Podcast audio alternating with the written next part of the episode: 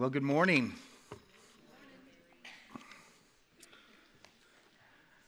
How many people have ever heard a message, your first sermon from uh, the book of Haggai, huh? A way to start the new year, huh? Well, here we are. it's the start of another year. Um, it's, uh, it's only January 2nd, so hopefully most of you are still filled with um, hope for a great year, right? Despite COVID seeming to be the, the gift that keeps on giving. But it is a new year, a fresh start, filled with, with big plans and, and lots of willpower. I think the problem we typically run into is that, is that our goals are, uh, are built on usually best case scenarios, which of course life has a way of, of disrupting pretty quickly. And of course, secondly, um, I don't know, has anyone ever noticed how willpower seems to come with a really small gas tank? I mean, we're, we're revving the engines today, right?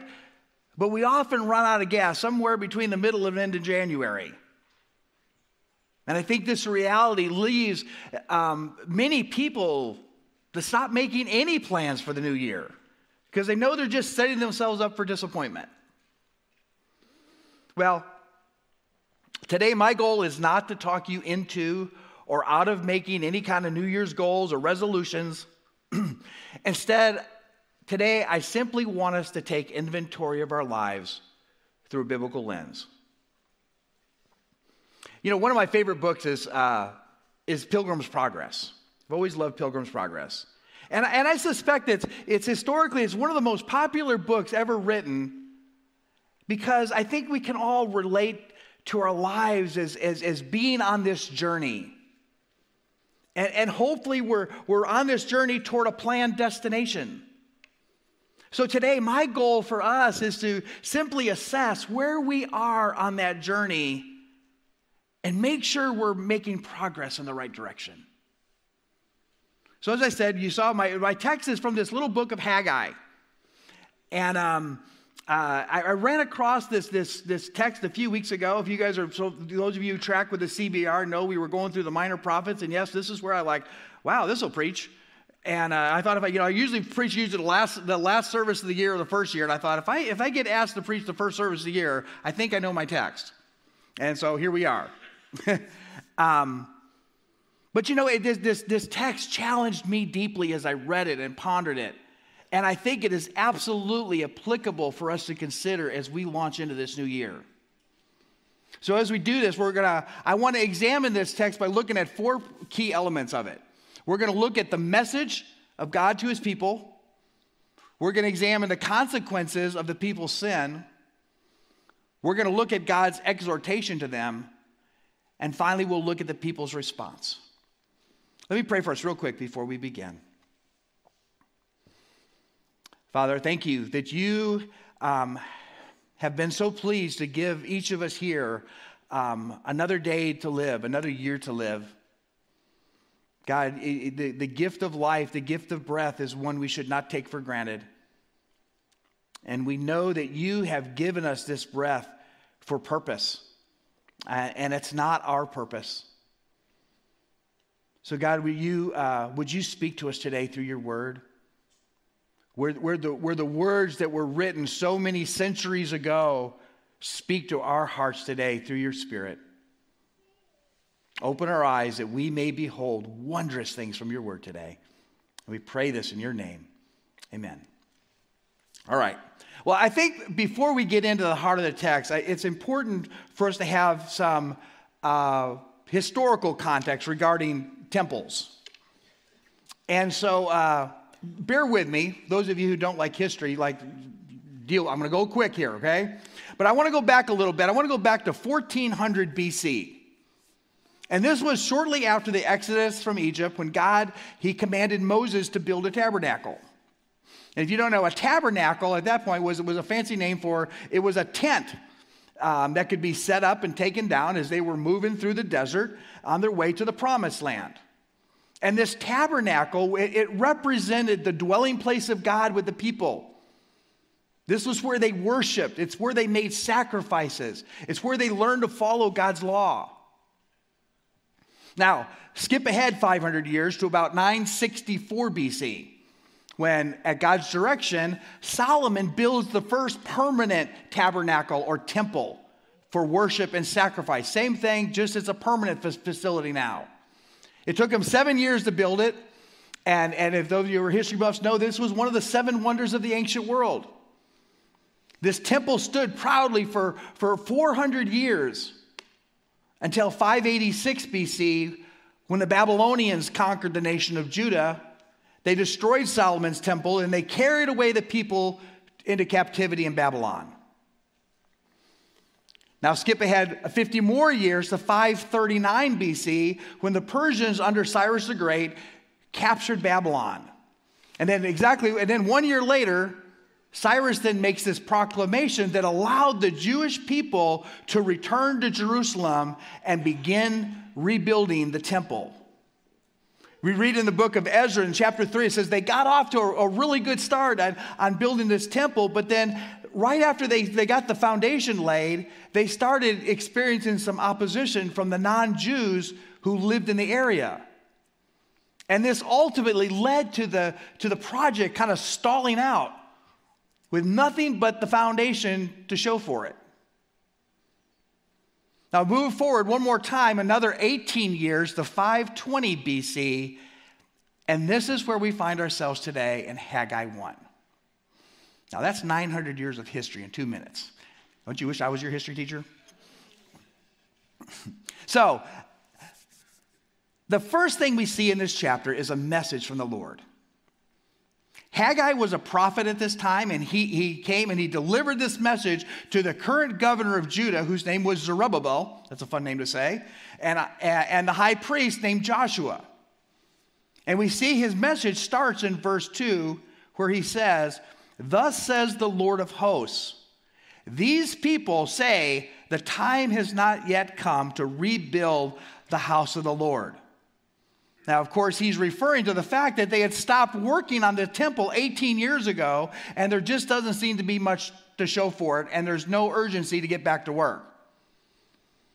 Now, we don't know whether this was, was due to a fear of, of continued opposition or if it was just laziness, but somehow it appears that they determined that, they, that God wasn't yet leading them to rebuild the temple yet. And then it's here that God delivers a pretty stinging rebuke. Starting in verse 3, we read, The word of the Lord came to the prophet Haggai. Is it a time for you yourselves to live in your panel houses while this house lies in ruins? Ouch. And of course, he's, he, this is response to verse 2, where the people apparently had tried to spiritualize their selfishness by contending that God had not led them yet to get back to work on the temple project yet. And so it appeared that God's saying here, okay, let me see if I got this straight. You haven't felt led by me to work on my house that's nothing but a slab at this point but you have felt led to add luxuries to your own house. Do I got that straight? Is this how it is? Hmm. That had to be a pretty awkward moment for the people, right? And to be clear, this is not ultimately about physical structures. God is not upset because he has to sleep on an open slab.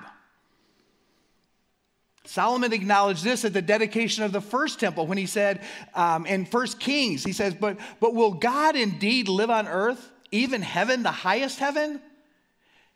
Even, even earth, the highest heaven, cannot contain you, much less this temple I have built.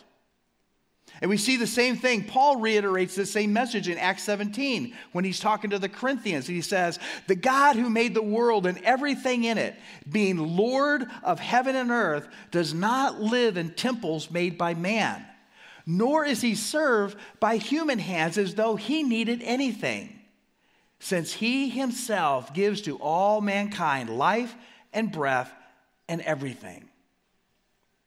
So God is not lamenting that he's homeless here. He's grieving that they're worshiping themselves instead of the one true God. He's saying the state of their homes and the state of the temple reflect the state of their hearts. And I think what was true then is still true today. God's dwelling place now is in the hearts of men, and, and I think it's safe to say that there are temples all around us that are lying in ruins. And yet, our churches are filled with people who live in beautiful homes with garages and storage units stuffed with toys who would say, Well, I just don't have room in my budget right now to give to God. For probably too many of us, our calendars are filled with work and, and recreational activities, but it's not uncommon to hear people say, Well, you know, this isn't just the right season for me to engage in ministry or missions. So I think the message of Haggai is as applicable today as it was then. And that takes us to the next part, where he lays out the consequences of their sinful actions. We read in verse 5 the first two times where God tells them to think carefully about your ways. And this first charge to think carefully about your ways is a call to reflect or to look back. He's saying, I want you to take inventory of the reality of your lives. Listen to verse 5. Now the Lord of the army says this Think carefully about your ways. You have planted much but harvested little. You eat but never have enough to be satisfied. You drink but never have enough to be happy. You put on clothes, but never have enough to get warm. The wage earner puts his wages into a bag with a hole in it.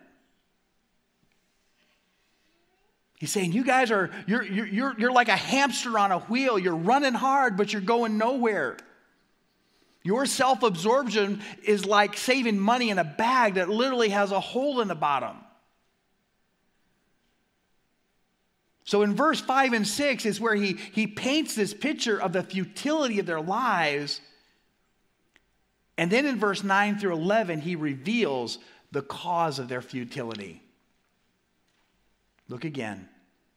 You expected much, but then it amounted to little. When you brought the harvest to your house, I ruined it. Why? This is the declaration of the Lord of armies because my house still lies in ruins while each of you is busy with his own house. So, on your account, the skies have withheld the dew and the land its crops. I have summoned the drought on the fields and the hills on the grain, new wine, fresh oil, and whatever the ground yields, on people and animals, and on all that your hands produce. You see, he's essentially he's telling these Jewish people who grew up studying the law, he's saying, You forgot the first commandment. I am the Lord your God who brought you out of the land of Egypt, out of the house of slavery, and you shall have no other gods before me. And that's why he says, Think carefully about your ways. You may say that you're worshiping me, but the evidence says you're worshiping yourselves. And I care too much about my glory and your eternal welfare to allow you to live as a glory thief.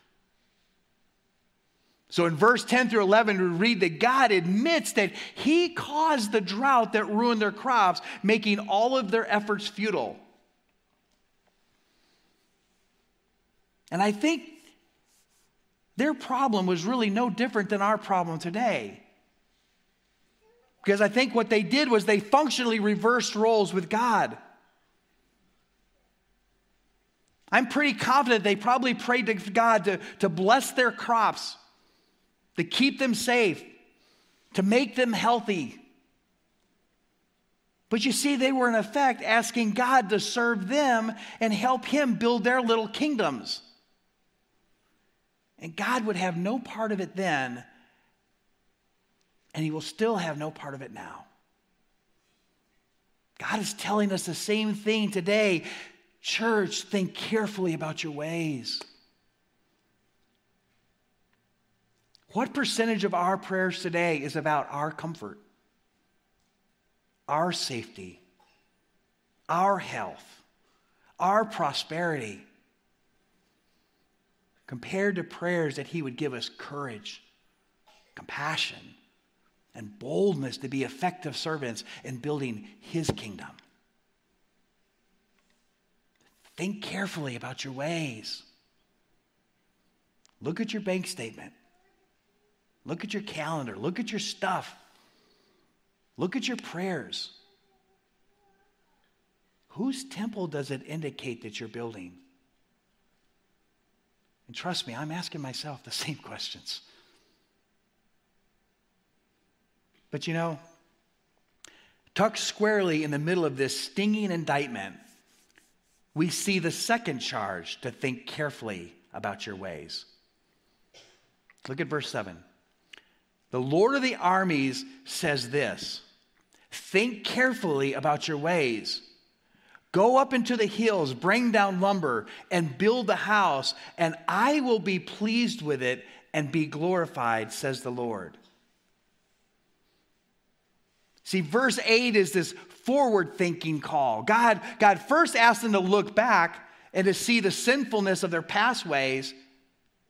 Now he's asking them to look ahead and consider what they're going to do going forward. And don't overlook what their motivation should be to get back to work. You see it? So that God will be pleased and glorified. I think verse 8 is where we see the dividing line separating all of humanity.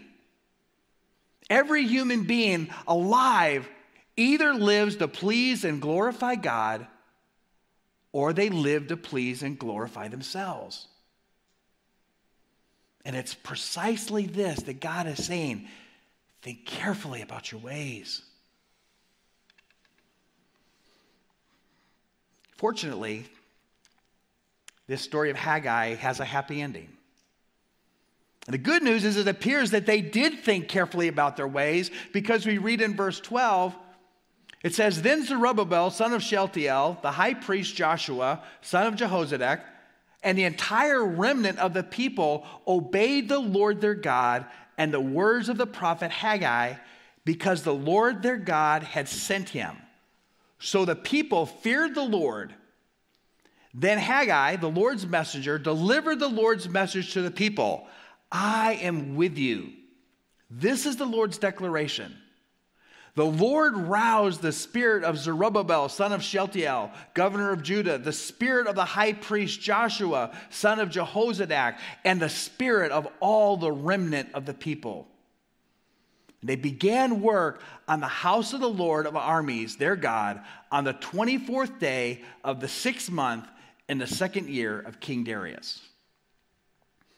So, based on verse 15 and verse 1, we can see that based on the Jewish calendar, they got this message on August 1st of 520 BC to think carefully about their ways.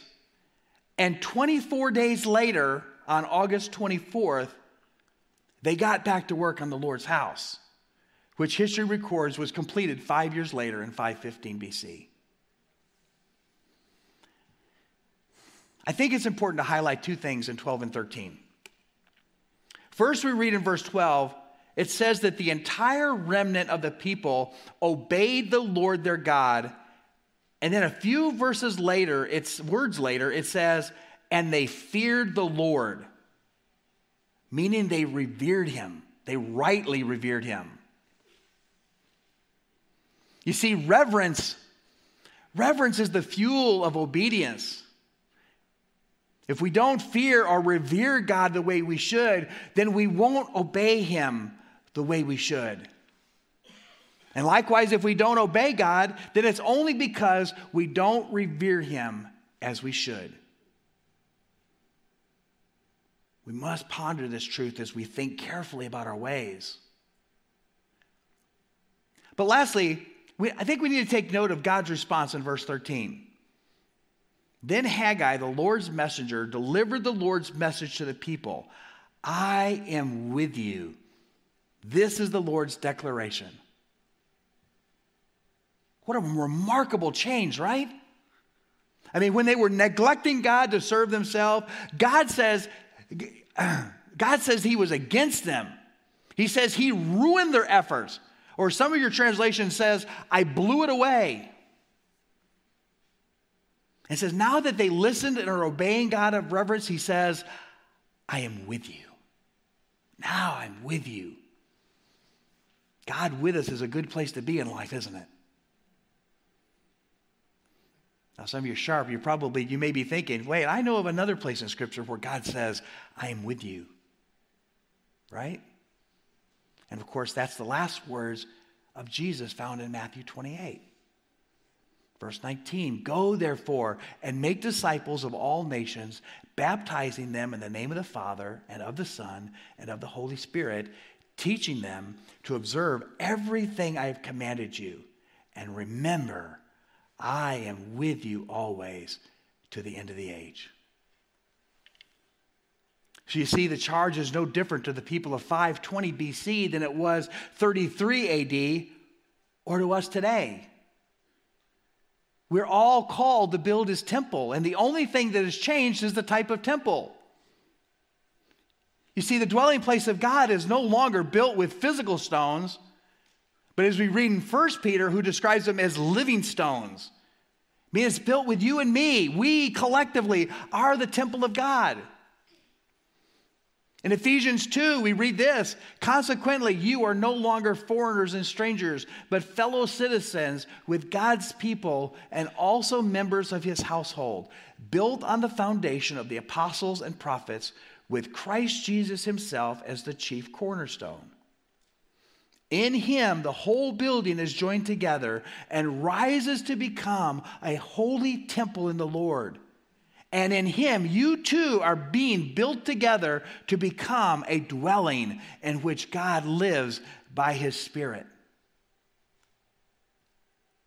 So you see, the charge of, of, of, Matthew 28 is no different than the charge of Haggai 1. Making disciples is temple building. And when we dedicate our lives to making disciples, Jesus says, I'm with you to the end. But you know, as I thought about this, I realized the problem that we have, I think too often, is we like, we like to quote verse 20 that says, I am with you even to the end of the age, right? We all like to hear that. We just don't always want to connect it to the condition that He's with us when we obey His command to go and make disciples of all nations.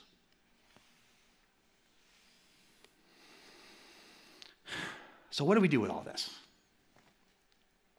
What does it look like for us and on here, January 2nd, 2022, to think carefully about our ways? For simplicity purposes, I think we can boil it down to three words to consider presence, purpose, and power. A God honoring life is the intersection of these three things it is a dependence on the power of God to draw us into the presence of God and to work towards the purpose of God. This is the shift that we saw in the people in our text today, and I think it applies to us as well. Recently, I've been reading a book by, by Jerry Bridges entitled Respectable Sins. And the first sin that he examines in this book which he contends is the root of all of our sin, is ungodliness. This is how Bridges defines ungodliness as living one's everyday life with little or no thought of God, or of God's will, or of God's glory, or on one's dependence on God. Sounds a little like our folks in Haggai, right? he goes on to say this he says someone can lead a respectable life and still be ungodly in the sense that God is essentially irrelevant in his or her life. They may be friendly, courteous, and helpful to people, but God is not at all in their thoughts. Hear this they are not wicked people, but they are ungodly. So, therefore, I think conversely, we could then define godliness as living every day with a continual thought of God and God's will and God's glory and, our, and on our total dependence on God. And in there is where we see this, this three elements of presence, purpose, and power. So I want to close with some application points, but, but I think first we need to examine the phrase, I am with you, a little closer before we get there. You see, if we're not careful, it's pretty easy for us to imagine this phrase as God saying, Hey, when you, when you do my work, I'm going to be on the sidelines cheering for you. I'm with you. You've got, I've got your back. You have my support. But you, you see, the problem with that mindset is it puts us back into the center. God is not a passive spectator cheering us on when we do well or even our chief consultant who's, who we have at our beck and call.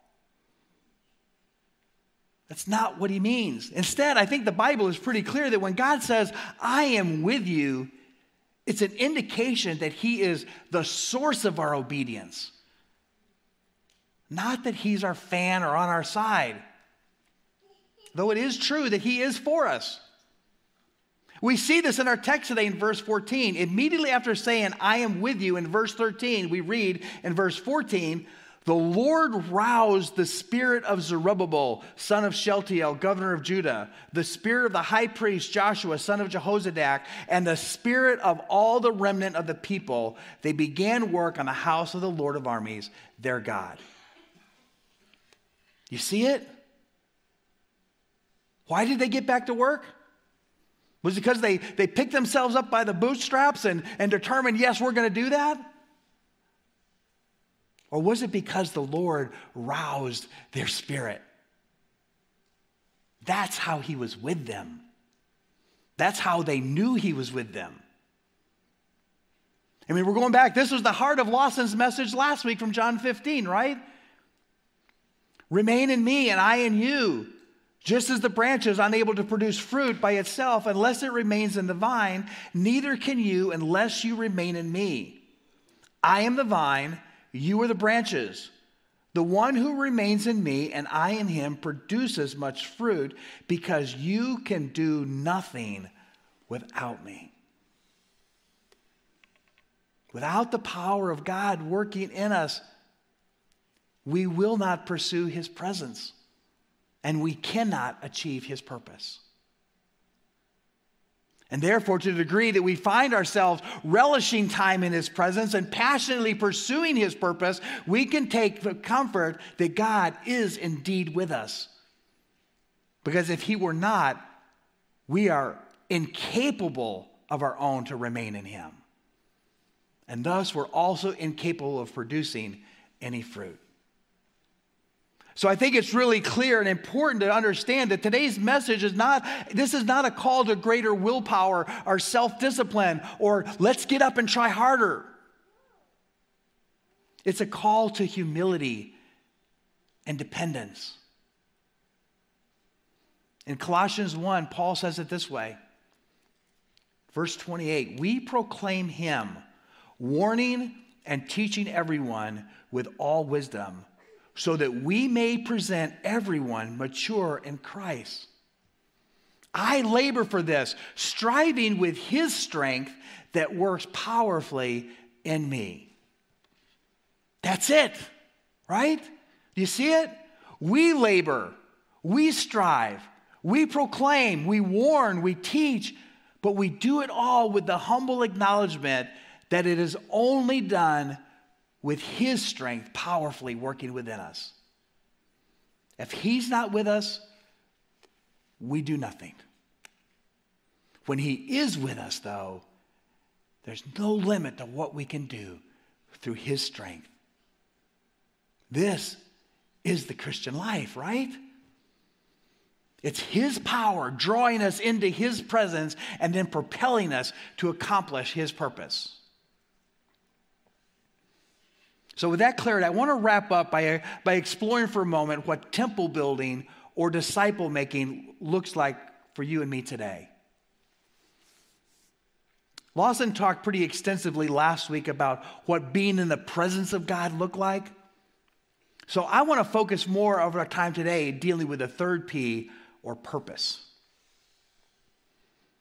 You see, if God, if God has saved you from the domain of darkness and He has adopted you into His family, that I think it's expected that you will be a part of the family business.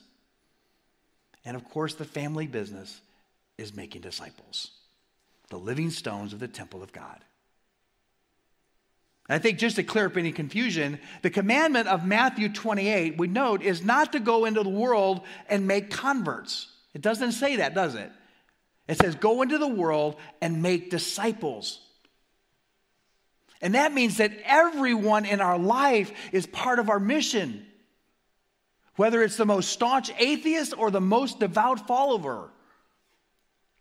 Like Pilgrim's Progress, we're all on this journey, and none of us have arrived at the destination yet. And therefore, our job with everyone is to be is be like the guy at the intersections who you know spins the sign pointing people to a particular business. Except our signs just say Jesus this way. Jesus this way. And I thought about it. I thought, you know, disciple making to me is a lot like a community 5K race. You guys have done one of those. My experience is for most people, these are not super competitive events. the goal for just about everyone there is, is really, I, best I can tell, three things have fun, finish the race, and encourage as many people along the way to finish as well. So, this would mean that this could look like as, as you run your race, if you see someone go in the opposite direction, inform them that they're going the wrong way and implore them to turn around. If you're running your race and you come up on someone sitting on the curb thinking about giving up, you stop and you pause to encourage them to get back up and finish. If you see someone who looks dehydrated or out of energy, will you give them some water or, or you pull an energy bar out?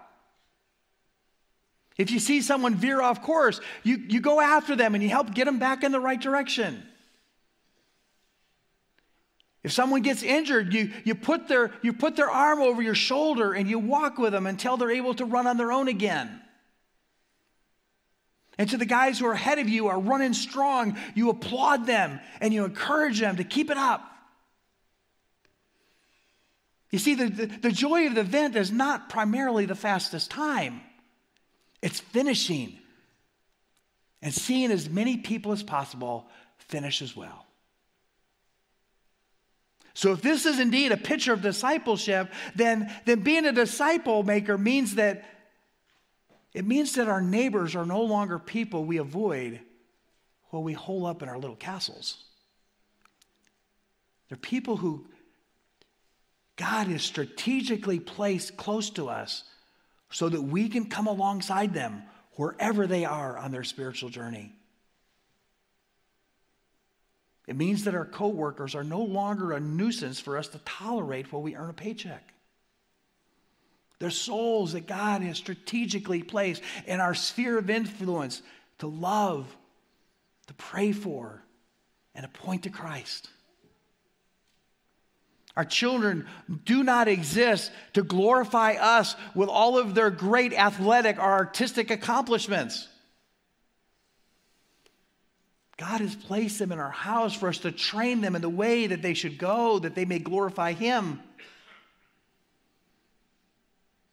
Our extended family, our fellow church members, our dentist, the person checking out our groceries, the, the homeless guy at the, at the stoplight, the person who flips us off on a highway. We're all on this race we call life. And our God given mission is to meet all of them wherever they are and say, Jesus this way. So, church, as we as we launch into 2022, I encourage each of us to humbly and prayerfully think carefully about your ways. Ask yourself how much of your life is spent in the presence of God, devoted to the purpose of God, and dependent on the power of God. When you think about your goals and dreams for this year, whose temple are you building? I would implore each of us over the next few days to think carefully as you assess what degree of our everyday life is consciously driven by a desire to enjoy His presence, to obey His will, to live for His glory, to build His kingdom, and to depend wholly on Him. My prayer for us this year is that God would rouse our spirits. Oh, would he rouse our spirits like he did for the people of Judah? And like them, we will get to work on the house of the Lord. And to this end, may God truly be with us in the year ahead. Pray with me.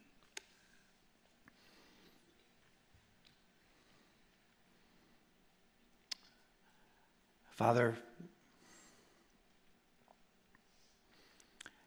may we not look at the text that we read today and, and, and look like the Pharisee and, and, and thank God we're not like those people.